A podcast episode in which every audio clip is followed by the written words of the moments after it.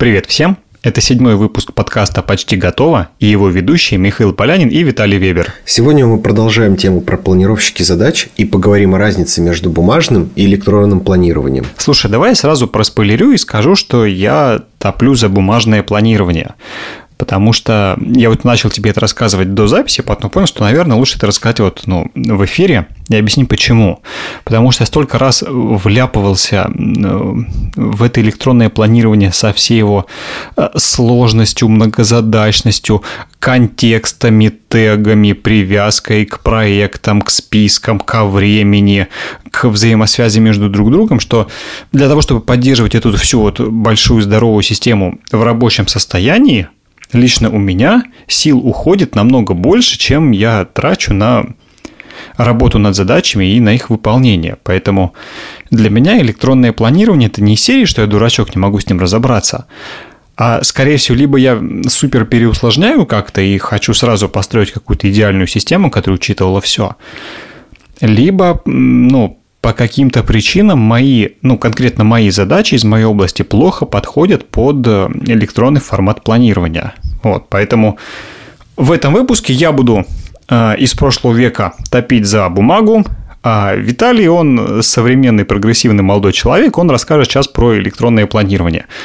И, насколько я понял, ты действительно все планируешь в электронном виде. Да, вообще все у меня в электронке. Мне вот теперь, знаешь, из-за того, что я с так сказать, другой позиции. Мне теперь интересно, как ты организовываешь именно на бумаге. Я сейчас объясню.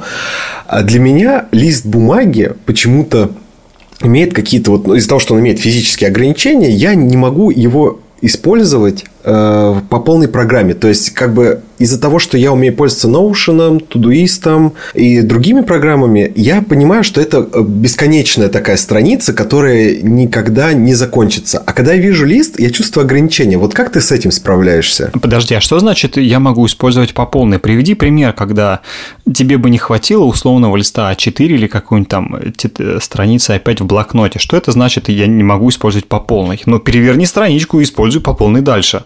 Я сейчас объясню. Э, это знаешь, как название университета было на картинке, когда университет дизайна и архитектуры, и у него скошено немножко вправо две буквы архитектуры внизу перенесено. Как будто не учли, что есть ограничения.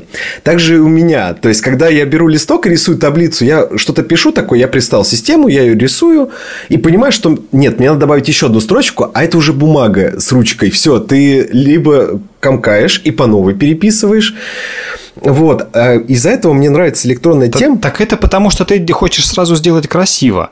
Ну, ты, тебе никто ж не мешает на бумаге-то тебе нижнюю строчку написать. Ну, по сути дела. Нижнюю, да. А ты не хочешь этого делать, потому что получится вроде как некрасиво, неопрятно, а вдруг кто увидит? Ну, или там твое, твое внутреннее чувство эстета не дает тебе этим пользоваться. То есть, а физически-то у тебя место на бумажке еще есть строчку дописать? Физически есть. Но иногда, знаешь, бывает э, шальная мысль, и я такой, надо где-то в середине ее тут вот записать в той нарисованной табличке. И я такой, вот электронка мне здесь больше нравится. Я понял, про что ты говоришь. Да, это э, одна из вообще самых популярных штук, которые я слышу, когда говорю о том, что я планирую на бумаге. Как так? Там же нельзя ничего э, вставить то есть ключевая штука этой серии, у тебя появилось что-то дополнительное в список того, что ты уже написал, там или в какую-то схему, и тебе вставить это сложно. Но на самом деле не так уж сложно. Во-первых, если на бумаге есть место физически, то это всегда можно дорисовать и поставить стрелочку, что это относится сюда. Это выглядит коряво, но ты же не дурачок, ты же сам себе, ну, для себя это рисуешь, не для кого-то. Поэтому ты увидишь, что и стрелочка идет, и от этой стрелочки что-то отходит, какой-то смысл там тоже есть. Это первое. И второе, когда ты э, раз, два, три на эти грабли споткнулся, я про себя сейчас расскажу, я подумал, а может это я чересчур переусложняю, что начинаю рисовать какие-то схемы, которые, от которых бумага просто охреневает, и такая, нет, дружище, это все без меня, я к этому не готова, давай-ка ты сам. То есть я подумал, слушай, а может быть действительно не надо такие сложные схемы, сложные таблицы и суперсложные списки – Почему они должны быть сложными? И когда ты в голове у себя немножко упрощаешь, у тебя даже листочка хватает на то, чтобы нарисовать и схему, и написать все пояснения, и дать все комментарии, у тебя сейчас останется много, много свободного места на листе. Я не к тому, что из серии, ребят, бросайте все, планируйте на листе. Я к тому, что схема бумажного планирования, она живая и рабочая.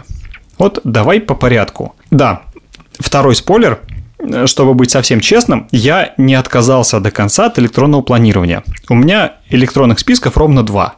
Первый – это список покупок, просто потому что я всегда в магазине открываю телефон и смотрю, и у меня на покупки не очень хорошая память, мне проще записать в обычный в приложении для напоминаний на айфоне список покупок и в магазине с ним ходить. Это первый момент, когда я им пользуюсь. И второй, э, когда мне пришла в голову важная мысль, идея или что-то, что требует моего внимания, какая-то задача, а блокнота под рукой нет.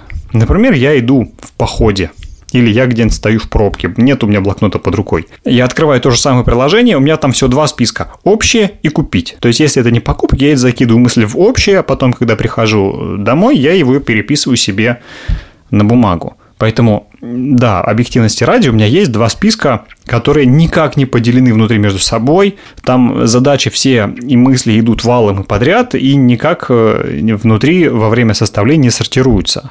Поэтому первое, что я хотел тебя спросить про электронное планирование, у тебя с этим как? Как вообще задачи попадают в твой планировщик, в твой список задач?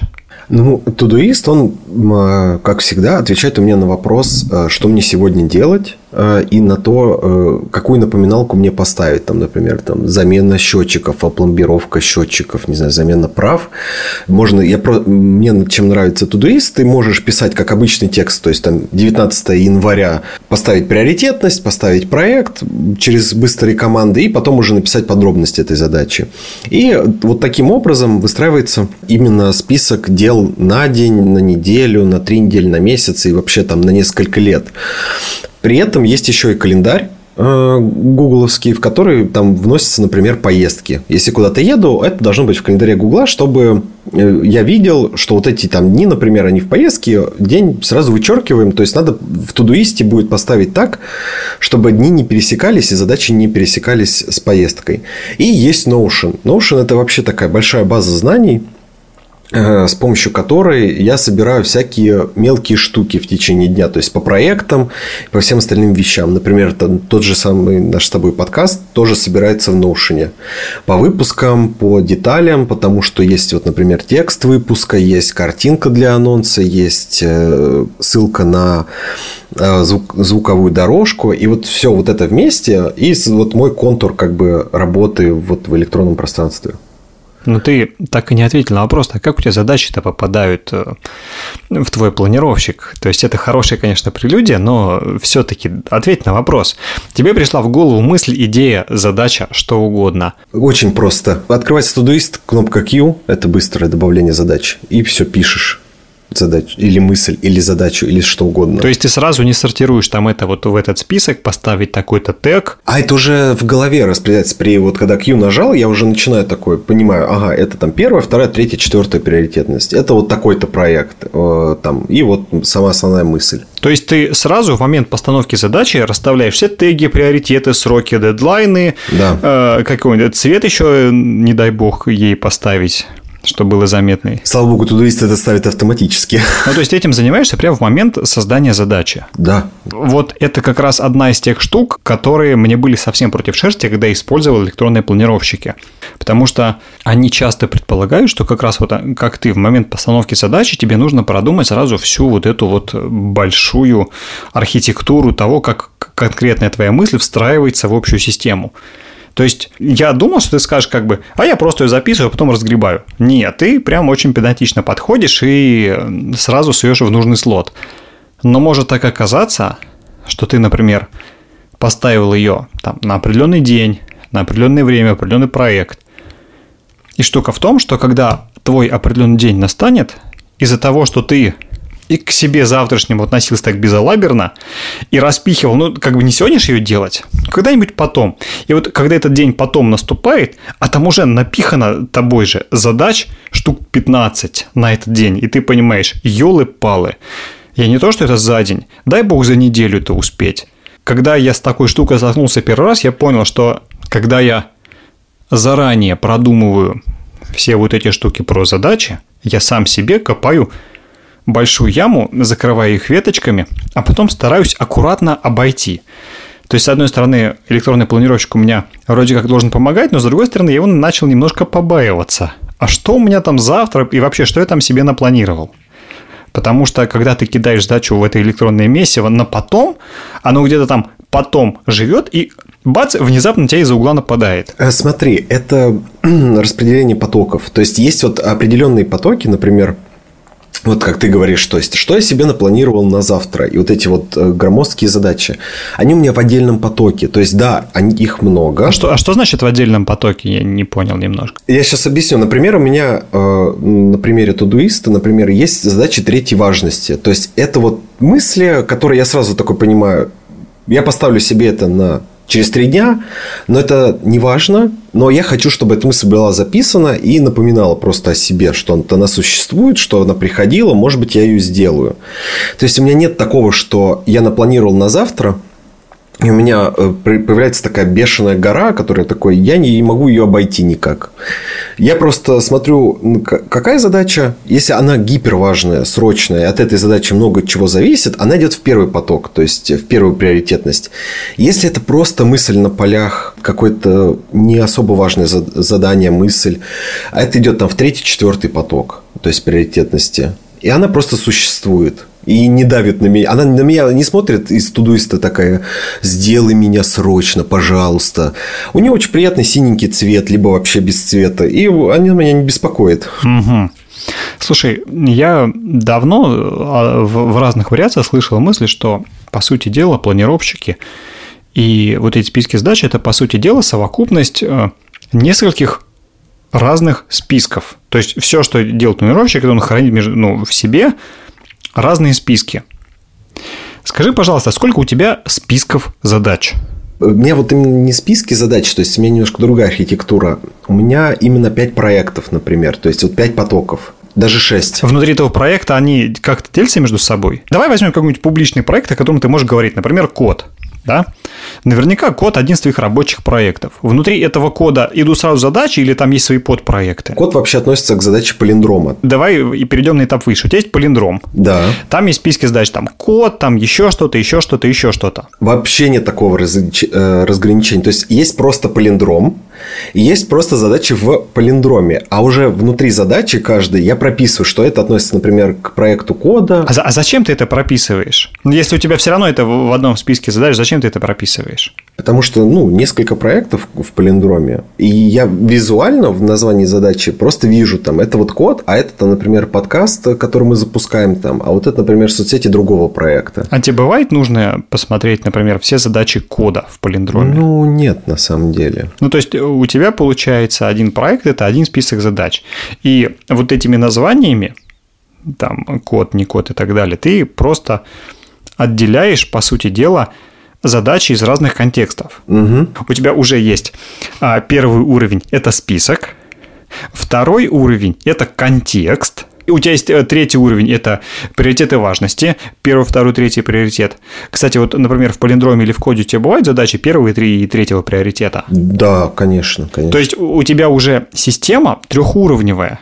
Это список, это теги, это приоритеты. Ну, теги, я имею в виду названия, которые ты ставишь разными проектами. Э, плюс у тебя деление по датам. Вчера, сегодня, завтра четвертый уровень э, сложности появляется. И, на мой взгляд, опять же, ну, наверняка у меня не самая супер популярная сейчас позиция, но мне кажется, эта штука выглядит излишне громоздкой, ну или, по крайней мере, той, которой э, не так уж просто управлять. Когда я вижу перед собой такой список задач, я, во-первых, понимаю, что человек супер организован, у него супер мозг, что он умеет этим управлять.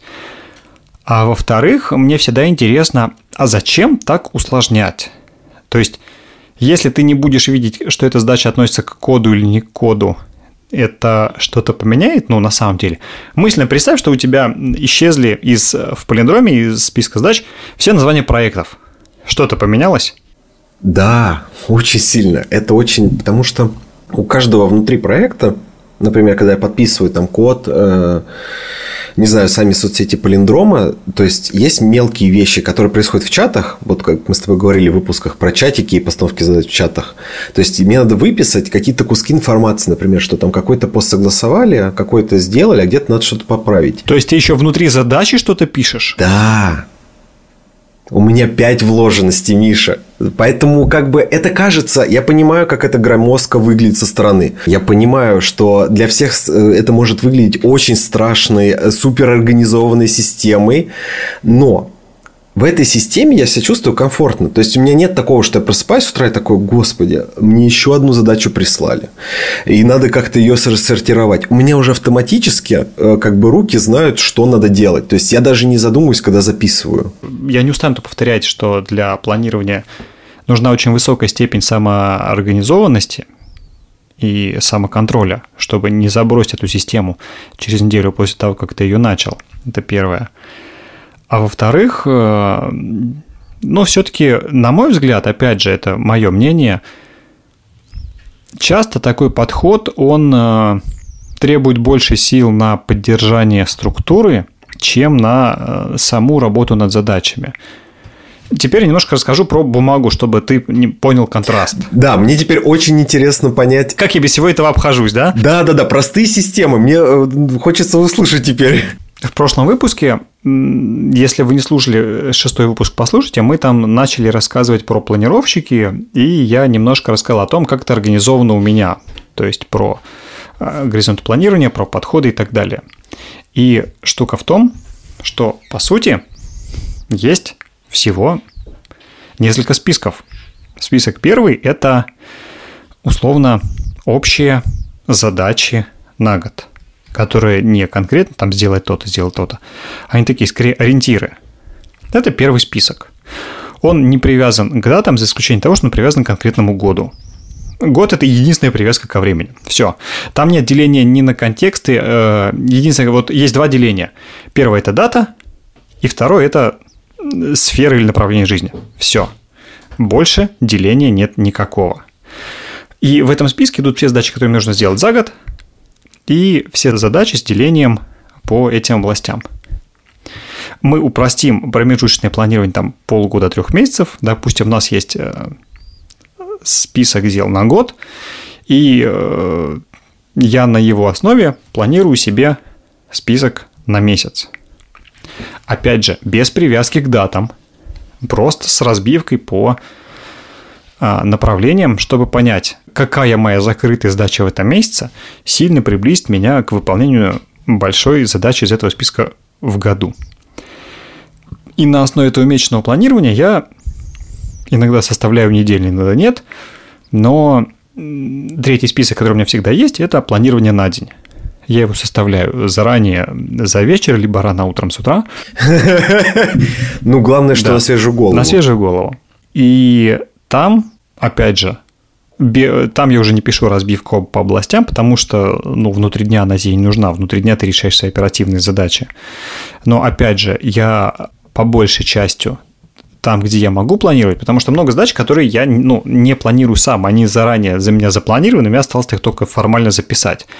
Например, там каждый день надо написать статью в код – да, и я действительно знаю, что у меня каждый день эта задача, я каждый день себе пишу, написать статью в код, а после идет название. То есть одна из штук – это я придумываю название и тему для статьи за день до этого, потому что мыслительный процесс по, например, выбору тем и пониманию того, о чем писать, он занимает как бы много времени и мысленных усилий. Мне проще заранее все дело спланировать, и утром встал, там, статья про, не знаю, что такое .NET, и программирования. Отлично, ты встал, ты уже знаешь эту тему, ты молодец, все, вопросов нет, пошел писать.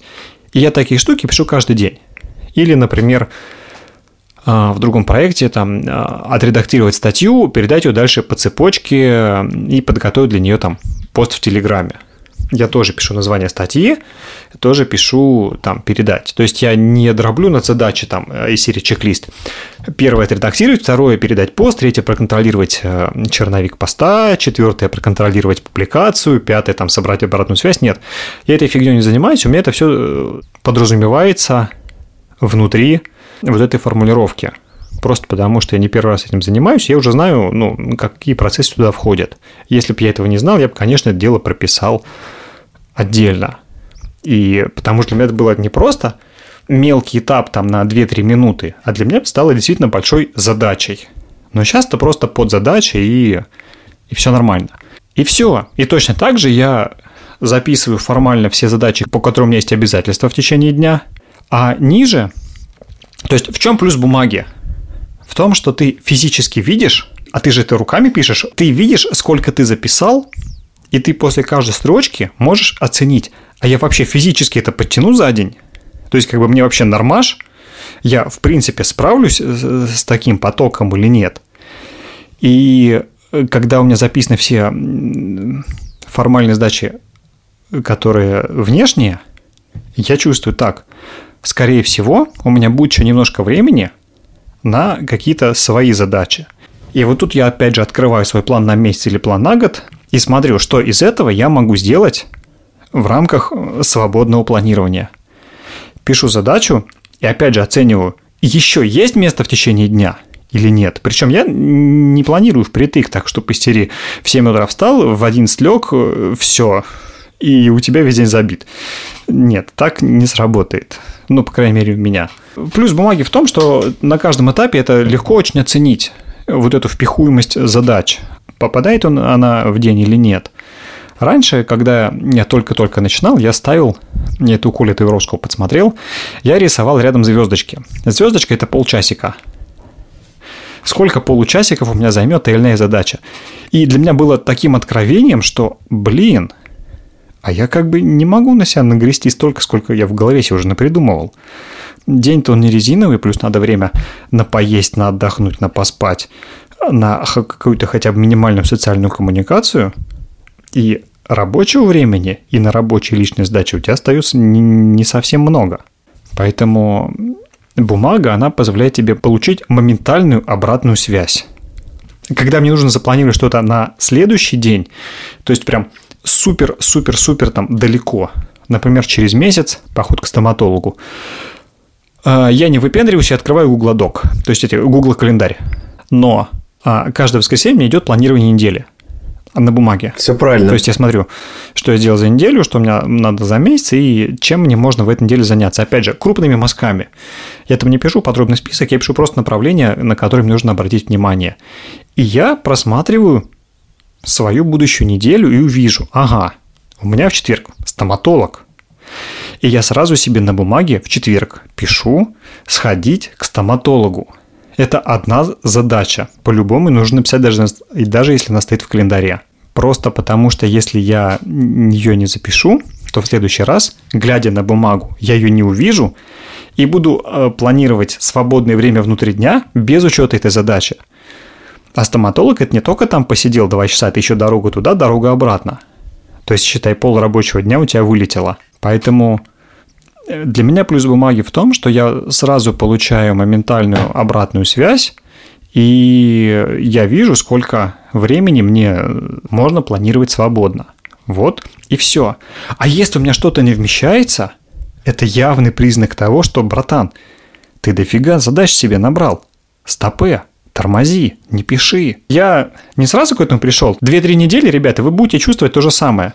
Если будете планировать на бумаге, например, я беру, ну, если взять А4, я беру это, там, делю на 8 частей, и если у вас список задач обычным таким полумелким почерком не помещается в этой одной ячейке, одной восьмой, скорее всего, вы набрали на себя слишком много. И это Второе огромное преимущество бумаги. Она сама тебе говорит, когда хорош, когда надо тормозить. И если у тебе задачи не закончились, а бумага заканчивается, это значит, что ты раздолбай. Что ты прошляпил много задач раньше, и тебе надо срочно наверстывать. И это третий плюс для меня от бумаги. Когда она, опять же, сама тебе говорит, что чувак, у тебя что-то не так с планированием. Ты как-то вот э, по-раздолбайски себя ведешь, обрати внимание. Миш, это очень круто. Мне нравится, что у тебя очень такая понятная стройная система с не с большой вложенностью. Это правда круто, поэтому я хочу сказать слушателям, что Миш сейчас рассказал вам первый этап, через который вы должны пройти. Прежде чем прийти к, да, к тому, что вы будете пользоваться электронными планировщиками. Я понял твою мысль. Нет, это правда крутая система э, с планированием на год и на все остальное, но просто если вы любите, как и я, программы, любите, когда ваши задачи и тексты хранятся не у вас, а, и все это планировать, электронной и нормальной, и вы тоже столкнетесь с теми же проблемами, как на бумаге. Будет, если вы не увидите в конце дня экран э, «Сегодня все задачи сделаны», вы взяли на себя слишком много задач на день. Например, Тудуист такой же пишет, он, он поздравляет тебя в конце дня, если ты выполнил все задачи за день, он тебе пишет, ты молодец, сегодня сделал там, например, 15 задач, ты классный. Поэтому и на бумаге, и в электронных программах э, для планирования работают на самом деле одни и те же принципы. Просто выбирайте то, что для вас удобно. Бумага это тоже хорошо. Если вы привыкли все записывать там в телефоне или в программах, это тоже хорошо. Мы с Мишей просто обсуждаем разные подходы к планированию в разных средах. Да, вот и все. И э, напоследок, прежде чем закончить э, вот эту тему, потому что в следующем выпуске мы опять э, продолжим говорить про планирование, скорее всего, закончим, но не обещаем. Да, да, да. Три выпуска на одну тему, кажется, достаточно. Ну, хотим уже закончить. А, это самый популярный вопрос про бэкапы. А что, если потеряется? Вот ты ведешь все в блокноте, а что, если ты блокнот потеряешь? У меня ответ простой. Если я потеряю свой блокнот, то я, по сути, потеряю всего три списка. Ну, четыре, да, если подходить совсем прям плотно. Э, это планы ну, на далекое будущее, план на год, план на месяц и план на день. План на день мне не нужен, то есть я его потерял в течение дня, ну и ладно. То есть это небольшая потеря. Все остальное я легко могу восстановить из памяти. То есть если я потерял блокнот, мои-то цели на жизнь и планы на год, они никак не поменяются с потерей блокнота. Я-то не потеряю свои цели, потеряю просто, блин, физический носитель. И восстановить условно там 20-30 предложений, пошел, купил новый блокнот, на полчасика сел, все записал, все классно, у тебя снова готовая рабочая копия. И в этом, на мой взгляд, еще одна прелесть этой системы в том, что тебе не нужно в голове хранить много всего. Про то, как хранить э, банк идей, то есть те идеи, которые тебе приходят в голову, но это как бы и не задача, и не дело, и не справочная информация, как бы не то, не все, надо что-то с этим придумать, что-то делать, и пока ты это записал, отложил. Вот про это мы поговорим как раз в следующем э, финальном выпуске про планировщики. Поэтому подписывайтесь на наши подкасты там, где вы их слушаете, чтобы не пропустить окончание, самое интересное окончание нашей первой серии подкастов про планировщики. На этом все. Большое всем спасибо, что были с нами до конца. Ставьте лайки, звездочки на подкаст-платформах, которых вы нас слушаете. Подписывайтесь на нас. Спасибо, что послушали этот выпуск. Пока. Всем пока.